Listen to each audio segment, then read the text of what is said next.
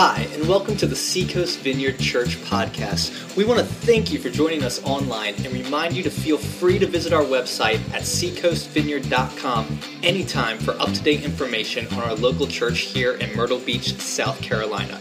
If you would like to give financially to this ministry, whether that's a one time gift or a recurring monthly gift, simply click on the Give tab at our website and give however God leads you. Now, we want you to enjoy this message from God's Word. Well, I kind of miss this guy. We've been sticking it out with him for the last month, and uh, we're going to bring it to a close today in the fourth chapter of Jonah. You have the scripture in your handout as well. If uh, you've got your app, it's going to be on the screens as well. Um, it's been four weeks of uh, getting to know him. I think getting to know the Ninevites a little bit, as well as getting to know God. I hope uh, that you have seen God's mercy and grace in the midst of all of this. Uh, and I hope you've found, uh, I hope maybe even you've allowed yourself to go, I know how Jonah feels. I hope that, uh, that you've seen a part of maybe a vulnerability that maybe there are some things I don't understand. And I understand Jonah being upset about this. I think that's uh, a part of us our humanity and traveling through Scripture that God wants to open up for us. And, and, that's why He wants to have a dialogue like He does with Jonah here. So there are two questions that uh, the whole book is about. And the first question is, you know, did Jonah have a right to be angry? And God asked him that. God says, Jonah, you know, is it right for you to be angry? He asked him that, of course, right after he found out the Ninevites repented. And uh, then, you know, as we're going to see in the story today, when uh, God made some provision for him, and then the provision was gone, he got angry again. And so, anger, matter of fact, I think it's five times in this book we see anger expressed through this. And Jonah's just an angry prophet. You know, he's mad about his assignment and he's mad, he's mad with God. And I, that's another thing I really appreciate about Scripture is it's very honest with us. I mean, is it right? Is it okay for Jonah to be mad about what he's mad about? Is it okay for you to be angry when God uh, does some things you don't like? or you don't understand? I mean, is it okay for you, you to be angry about injustices? Is it okay for you to be angry if someone you love has been brutalized or hurt? Some injustice has happened in their life. Is it right for you to be angry and, and to think, gosh, I hope they get what they you know, have coming to them, those people who hurt the one that I love? Is that right? Is that good? I mean, is that human? That's a big question, and God asked it back. And, and let's don't read too much into the question right yet, okay? Until we finish up this whole story. Is it right? I mean, for, you know, let's don't all go religious on this thing this morning, okay? That's, that's what I'm saying. You know, take off your church clothes for a little bit and be human. And, and just be human and go, okay, Tim wants us to really, you know, how we really feel, not how we think the church wants us to feel how we feel with our humanity when someone we love is hurt, when there is some injustice in the world and we look at it and we go, I don't get this. Why is this happening? How could this happen? Was it right for Jonah to be angry because the Ninevites were the most brutal people on the face of the planet? Did you know the Nazis actually, Hitler and uh, the SS and the leaders studied the Assyrians, which were the Ninevites, studied them to see how to brutalize people. I mean, they were a pattern, a template for the Nazis. That's how awful the Assyrians, the Ninevites, were. These were very wicked, evil people who did atrocities, uh, unbelievable atrocities to the Israelites and other people in the area. And, you know, this was, Israel was Jonah's people. He loved them. And now God gives him a word to go to this city and to preach repentance and, and, and, tell, and tell them if you don't turn, you know, you're going to burn. if you don't do, you know, and Jonah's like, you shouldn't even give them the option. You should just bomb them. You shouldn't give them the option. Just do it. I mean, was it right for Jonah to feel that way when maybe he had seen family members, maybe he had, he had, he had definitely seen Israel tortured, brutalized? But there's another question, too, in Jonah. And that is God's question that we read when he says, Is it not right that I have compassion on my creation? Is it not right that I have concern for my creation? So we've got a dilemma this morning. The same dilemma Jonah had, in a way, and there's going to be a tension in the room, and it's good. It's a healthy tension. So you've got to fill in in your handout. It's just three again, like I normally do. And uh, you can track along with me. You should have a pen. It's on the back of, uh, of your handout. I'm going to read the fourth chapter. And it's in, like I said, again, your scripture's there. And there's, a, there's uh, some words, uh, definitions that I put in the scripture today to help maybe brighten it up a bit for you to understand what Jonah's saying, his description of God, uh, so we can get ourselves in the right context. So let's read this, the last chapter, and uh, we'll jump into it.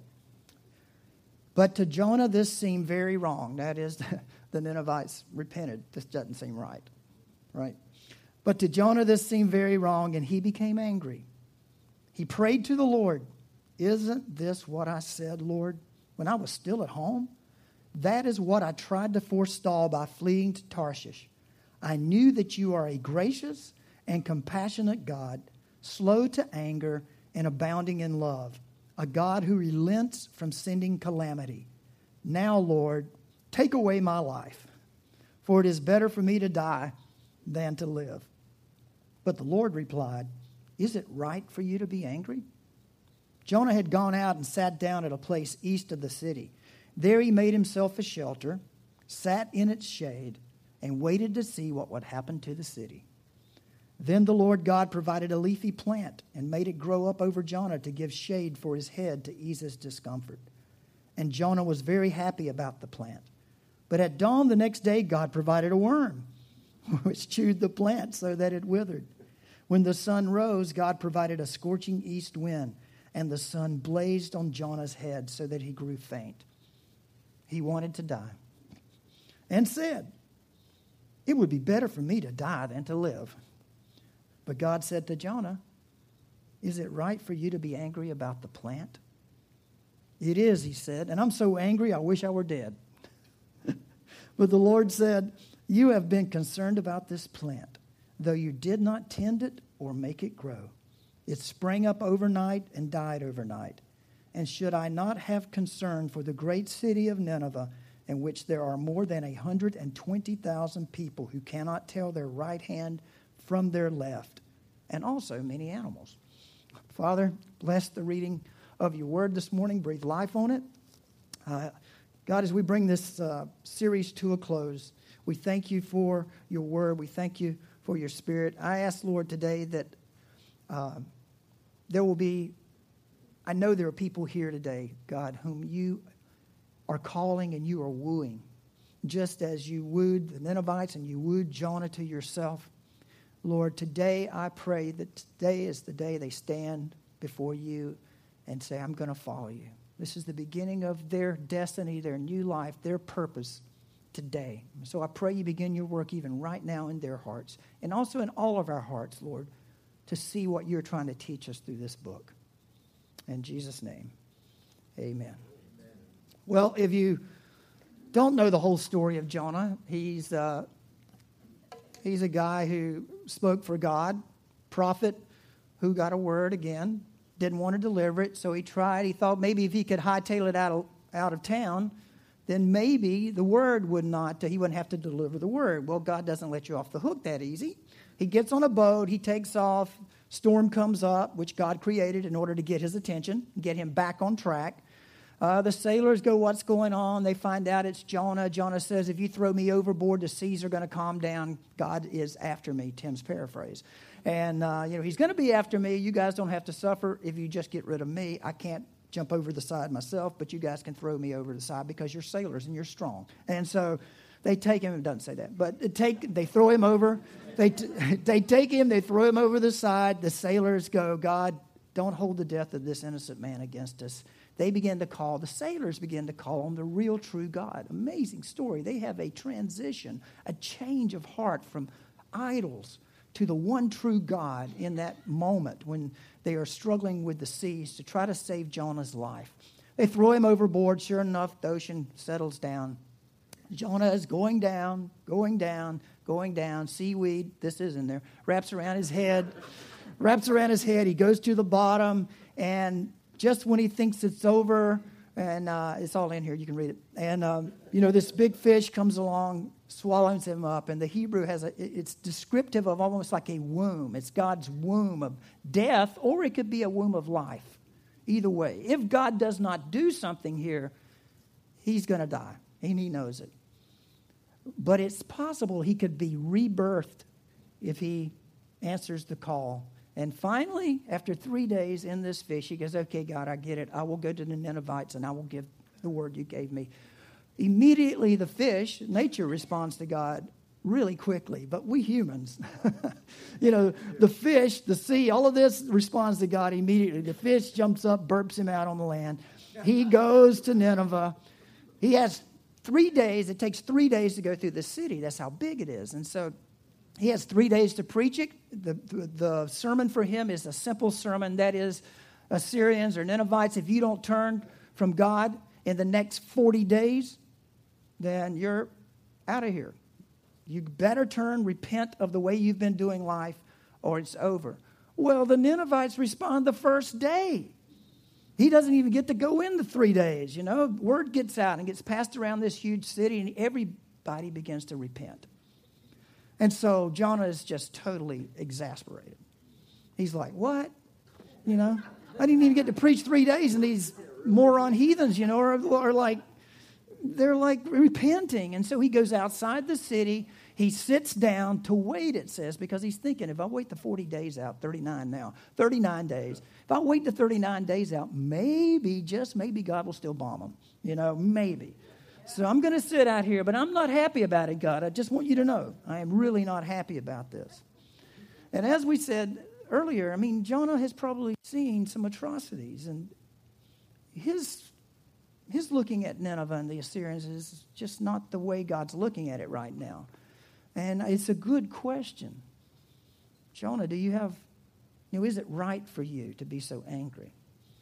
And uh, I think there are three things we can take away this morning from this. And in your fill in, your first fill in is this God's love for His creation. God's love for His creation is front and center in this book. His love and His concern and His compassion.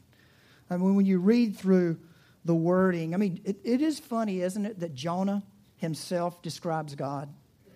I mean, it, there's a lot of humor in this book, honestly. I mean, but to Jonah, this seemed very wrong and he became angry. Then he prays, Isn't this what I said, Lord?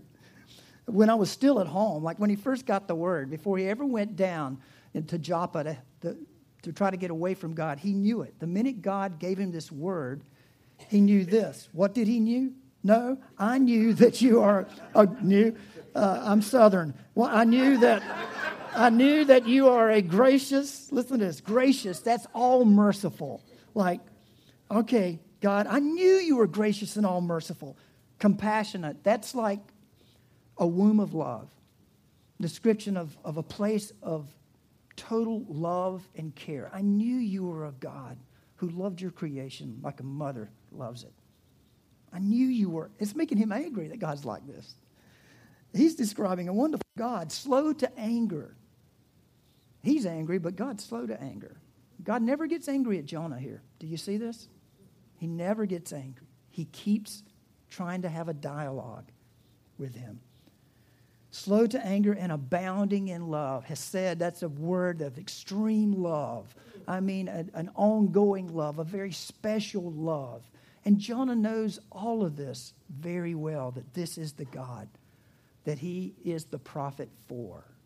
And he's like, doggone it, I just wish this this time he would have been a lot more fiercer, you know, than, but I knew he was like this. And he, he says, a God who relents from sending calamity. Doesn't mean repents. Relents means that if his creation responds a certain way, he will step in and bear the brunt himself in order to redeem that, that part of humanity back. I knew you were like that, that though they stand under judgment, I knew you were a God who relents of sending that judgment if someone was to repent. And then he goes, Now, Lord, kill me. I mean, basically, that's what he says. You know, like he's, he's, he is the passive aggressive prophet. I mean, you know, he's like, uh, Oh, you want to be like that? Just kill me. I just wish I was dead. You know, it's like one of those conversations he's having. But God, front and center through this entire story, is his incredible love for all of creation. I mean, look how much creation has even involved in this. You've got the sea, the wind, the sailors. You've got Jonah, the Ninevites.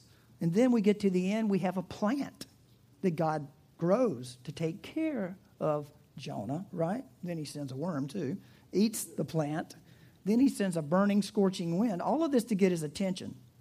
All to try to engage Jonah in a conversation. It seems like God's redemptive purposes always involves his people.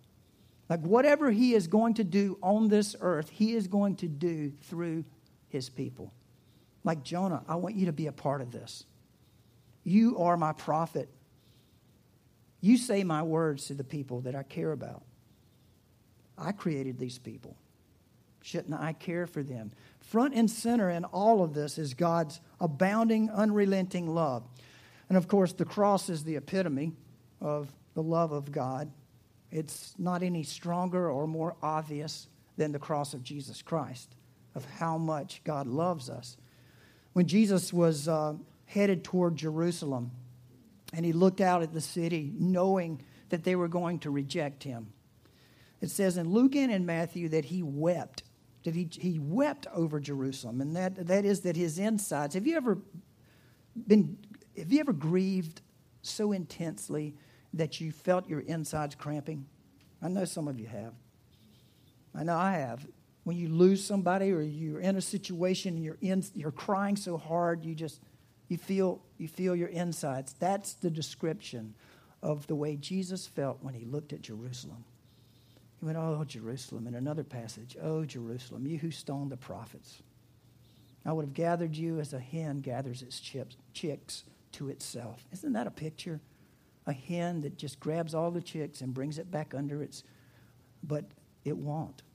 And it doesn't. And true to his prophecy in 70 AD, Jerusalem was ransacked, the temple torn down, just like he said. If they had returned, if they had repented, if they had recognized, it would have been entirely different. But it wasn't. So we have a picture of God's love and concern front and center in Jonah, but also all through the scripture, and especially right up to Jesus Christ, right up to what he did, how he lived life, and what he gave in order for us to see the love that God has for his creation. Your second feeling is this, and this is something to notice that God doesn't condemn Jonah's anger. He doesn't condemn Jonah's anger. That's why I said, let's don't, you know, let's, you know, here, here's, here's how we church people do it. God is love. And he loves everybody, and God would forgive everybody. When inside, you know there's some people you want dead. Just saying. Just saying. I mean, come on. You know, when we come into church, and God is love, and and and see, God is trying to get Jonah to have a conversation with him. He's trying to get Jonah to understand his heart and trying to see creation the way he sees creation. But he never condemns Jonah for his anger. Um, let me just read some statements to, to you. And uh, the first service did really good with this. They nodded when they went, mm hmm, that's right. So, uh, all right, you're in a safe place here. You can do it, okay? Okay, this is that God shouldn't be so merciful, right? He shouldn't be a God, a God who forgives violently evil people, even if they repent. Evil should be punished. All right, I got a few people. Is this right? All right. Here's another one. Justice requires people suffer the full consequences of their actions in order for justice to prevail. All right? We're going, we're on a roll here. We're getting honest, okay? Too much evil. There's just too much evil in Nineveh. Too much. They couldn't possibly truly repent. Forgiveness cannot effectively begin a new life for someone like them kind of like a deathbed confession, kind of like what I story I told you about Rusty Woomer last week that that couldn't possibly be real. Not after the devastation that he, he brought to so many families in this in Georgetown County. No way. And you'll have to go back and listen to the podcast if, if you don't know about this atrocity that happened right here in 1979. And uh, makes sense, right? How about this one? This hurts God's reputation. People need to be able to trust in a consistent, God given cosmic order. Trust in an ultimate structure of moral universe is necessary for faith in God and ethical living. This just breaks the whole routine. If God has mercy on these kind of people, hey, what can I mean? Who knows what's next? The cross? I mean, who knows? Um, living faithfully loses its positive value if evil people are forgiven through simple forgiveness. Struggling daily to obey God's law looks foolish when forgiveness is given freely.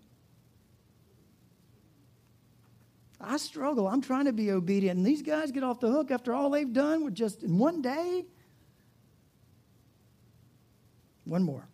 The triumph of evil living is flaunted if the evil escape judgment in the last days through repentance. Flaunting is too much for the victims of evil actions and those who are weary of those who are escaping punishment, like the families of which Rusty Woomer and they still suffer from. It's just too much for people, and some of you in this room. Some of us in families, we've had loved ones who have suffered things, and we're like, for someone like the Ninevites to get off the hook like that, just flies in the face of the suffering that I've suffered, that people I love have suffered. It's just not right. All of that makes sense to me. All of that is very human. And we are humans. God, in the midst of all of this with Jonah, he never rebukes Jonah. He keeps trying to engage him. And that, that, that tension that we have this morning of God's wonderful, amazing, compassionate love on a group of people that absolutely don't deserve it is hard to deal with. Because we've got an extreme example. An extreme example. So, what is God trying to teach us about who He is and how He sees His creation? What is He trying to get us to understand? This whole word repentance, uh, your scripture, your version may, may say, Nineveh will be overthrown. That was the word that Jonah used when he was preaching this message. He says, In 40 days, if you do not repent, Nineveh will be overthrown or overturned, depending on what kind of translation you have. Well, that word overthrown or overturned has, it means death. It means death is going to come to you if you do not repent. But there are two ways to die. And it's tied up in this word for being overthrown or overturned. And that is one way you die to your old life and you begin life differently and you live it differently. The other death is God just comes and you cease to exist anymore. You're gone. He's going to come in and rampage and take you out. That is in that just judgment of God call by Jonah. Jonah's wanting the last one. Come bomb them. Take them out, God. Don't give them an opportunity to die to self and to live for you. But they choose what? They repent and they turn. They turn to God and it makes him mad. It makes him mad. And it's okay. God doesn't say that's wrong. God tries to work with him through it. Don't look for me to solve this this morning now. This tension, I know. See, this tension is healthy. It's healthy for us to be in this tension because it causes a conversation with God. It, it just, you know, the calling of God is highly relational, and the love that God has for his creation is highly relational. Your last feeling is this, and that is that God uses Jonah's concern to reveal God's motivations. God uses Jonah's concern to reveal God's motivations. I mean, Jonah is concerned about his comfort, right? Or discomfort. You've got the plant. He wants the plant to stick around and give him comfort. God is concerned with destruction. Kind of typical. We're, we're concerned with our discomfort, and God's concerned with destruction. So the story is actually really funny. And he uses a metaphor to try to get Jonah's attention to show what his true motivations are. Jonah goes outside the city. He builds a lean to shack, a sukkah. It's, uh, it's a, like a temporary lean to that the Israelites would use. It has a long history uh, in the Feast of Booths and all, and, and it's, it speaks prophetically actually as well. But it's a, it's a rickety, it doesn't give him much comfort, doesn't take the sun much off of his head. And so, God, while he's resting and stewing and mad, God calls this beautiful plant with huge leaves to grow up, and it gives him shelter. And it's cool, and, and we see Jonah go from extremely angry to very happy. And he falls asleep underneath this beautiful green tree, but then God brings a worm. You see how nature, God's using all of nature to get his attention. Like, I'm, I'm the God of all of it. And the worm eats the plant, the plant shrivels up, and if that wasn't bad enough, God sends a blazing east wind from the desert to scorch his head. And uh, now he's angry again and he wants to die again. And what does God say to him? He says, You were very happy and ang- but angry when you lost the plant that you had nothing to do with. I created the plant, and you were happy with it until it died. I have 120,000 people that I created. 120,000 who don't know their left hand from their right hand, which means they are totally ignorant of any other life than a violent life. Shouldn't I be concerned about them? Of course, he tags it with, and a lot of animals. This is the only book in the Bible I know that ends like that. It's like, you know, and a lot of animals. So, all you animal lovers, you're like, yes. God is concerned with animals and uh, in the world, and He was concerned with them. So, God is trying to get Jonah to say, look, you had nothing to do with the Ninevites being on the face of this planet. You did not. I created everybody on this planet. Shouldn't I be concerned with them? Shouldn't I have concern? Trying to get Jonah to talk. Jonah never really engages with God never really has a conversation, and we're left with the story. Now, here's part of the story you don't know, and we're going to close this up. Like I said, that overthrown, overturned word, Nineveh will be overthrown or overturned if it doesn't repent, has those two ways of death. One is death to self in repentance and turning to God, and the other is death, right? Well, this generation of Ninevites, they did. They turned to God. But it was about 90 years later, in 612 BC, that things changed again. And God allowed the Babylonians to come in and totally annihilate and destroy the Ninevites. See, God is a God of justice, but He is a God of love and compassion for His creation. His heart is for all of His creation to turn to Him and to follow Him. But there is justice coming. Justice in taking Christ into your life for your sins and turning and follow him, or the justice of death eventually. God so much more wants all of us and wanted the Ninevites to turn and come to him. And as we've read over the last few weeks, God takes no pleasure in the death of the wicked, but with their sins he will not always strive. God is long suffering. We read this, we see Jesus going to the cross. That is how long suffering it is and what he went through in order to redeem us. And now his call is to all of us to come and follow him and to be a part. And isn't it wonderful, like Jonah? We get to be a part of this. It's not just say a prayer and go home, it's turn to God and let's follow him into this world and do what we're called to do. Let's pray. We hope you enjoyed this week's podcast from Seacoast Vineyard Church in Myrtle Beach, South Carolina. We look forward to you joining us next time on iTunes or at our website, www.seacoastvineyard.com.